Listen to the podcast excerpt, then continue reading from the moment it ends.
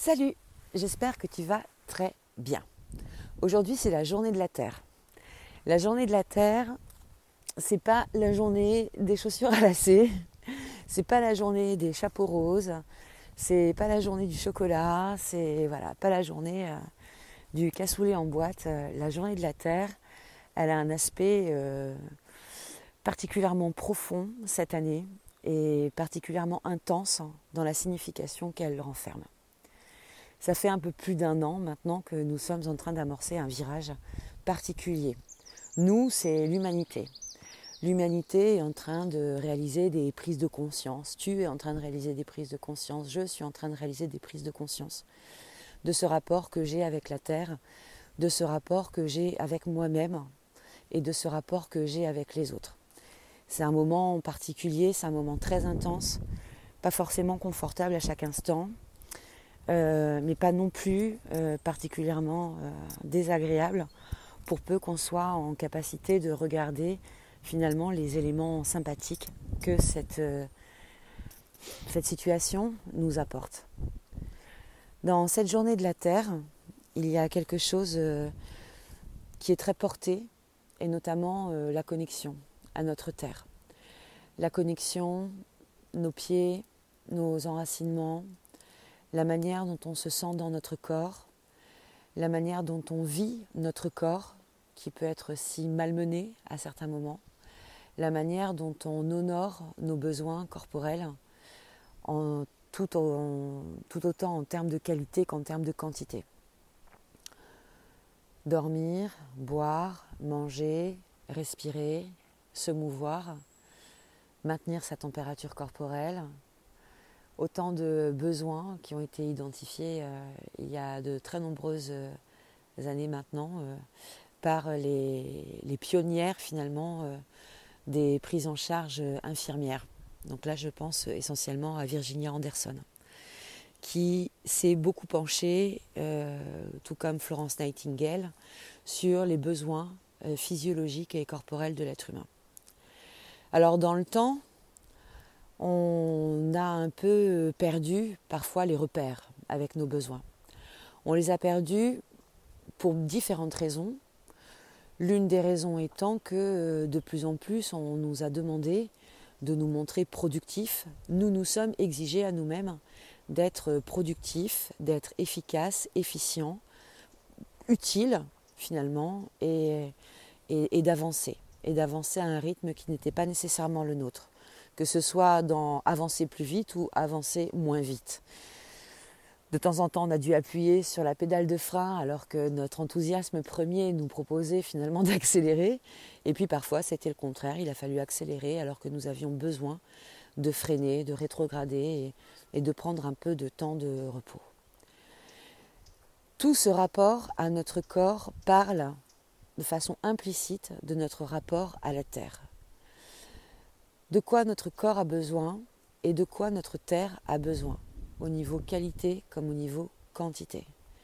Comment peut-on évoluer en meilleure harmonie avec cette terre qui nous porte, cette terre nourricière qui nous permet bah, de grandir, de nous nourrir, d'évoluer, de vivre, de respirer, de chanter, d'être tous ensemble, de partager des bons moments.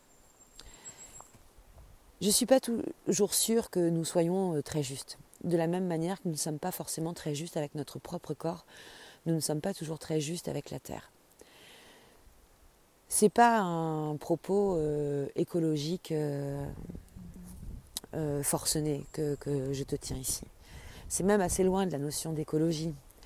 C'est surtout cette notion de quel est mon lien avec la terre et de réfléchir au lien que nous avons avec la terre. Est-ce que nous la considérons comme un dû donc j'ai droit à être sur cette terre, ce qui est une réalité. Nous avons tous le droit d'être ici. La question ne se pose pas. Mais qui dit droit implique aussi une certaine forme de devoir. Et le premier, finalement, quelque part, des devoirs, c'est la gratitude et la reconnaissance.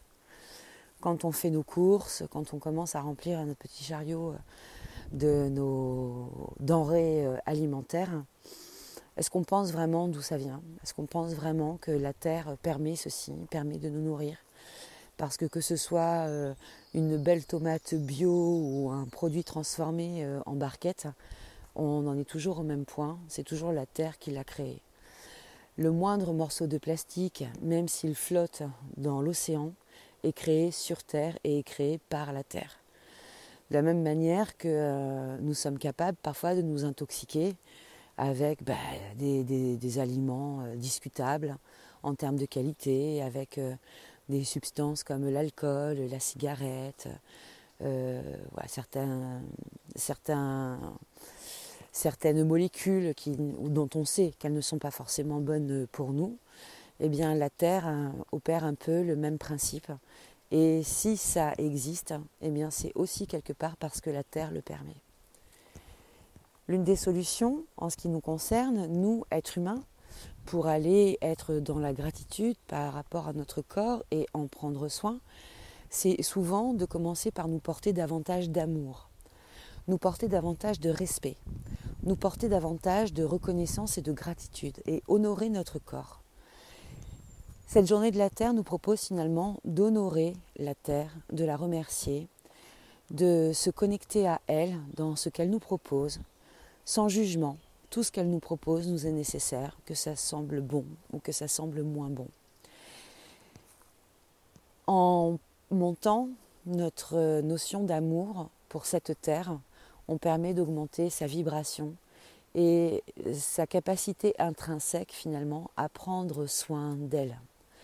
Comme quand on se donne nous davantage d'amour, où on augmente notre propre capacité à prendre soin de nous et à s'honorer et se remercier en allant soigner finalement ce que l'on va permettre, ce que l'on va recevoir à l'intérieur de notre corps. C'est une journée spéciale c'est une journée qui nous parle d'une numérologie particulière où le chiffre 4 est extrêmement présent. Ce chiffre 4 qui parle justement de la matière, de la manière dont on peut imprimer l'énergie dans du concret. Le chiffre 4, c'est la quadrature du cercle. Le cercle étant un vortex énergétique.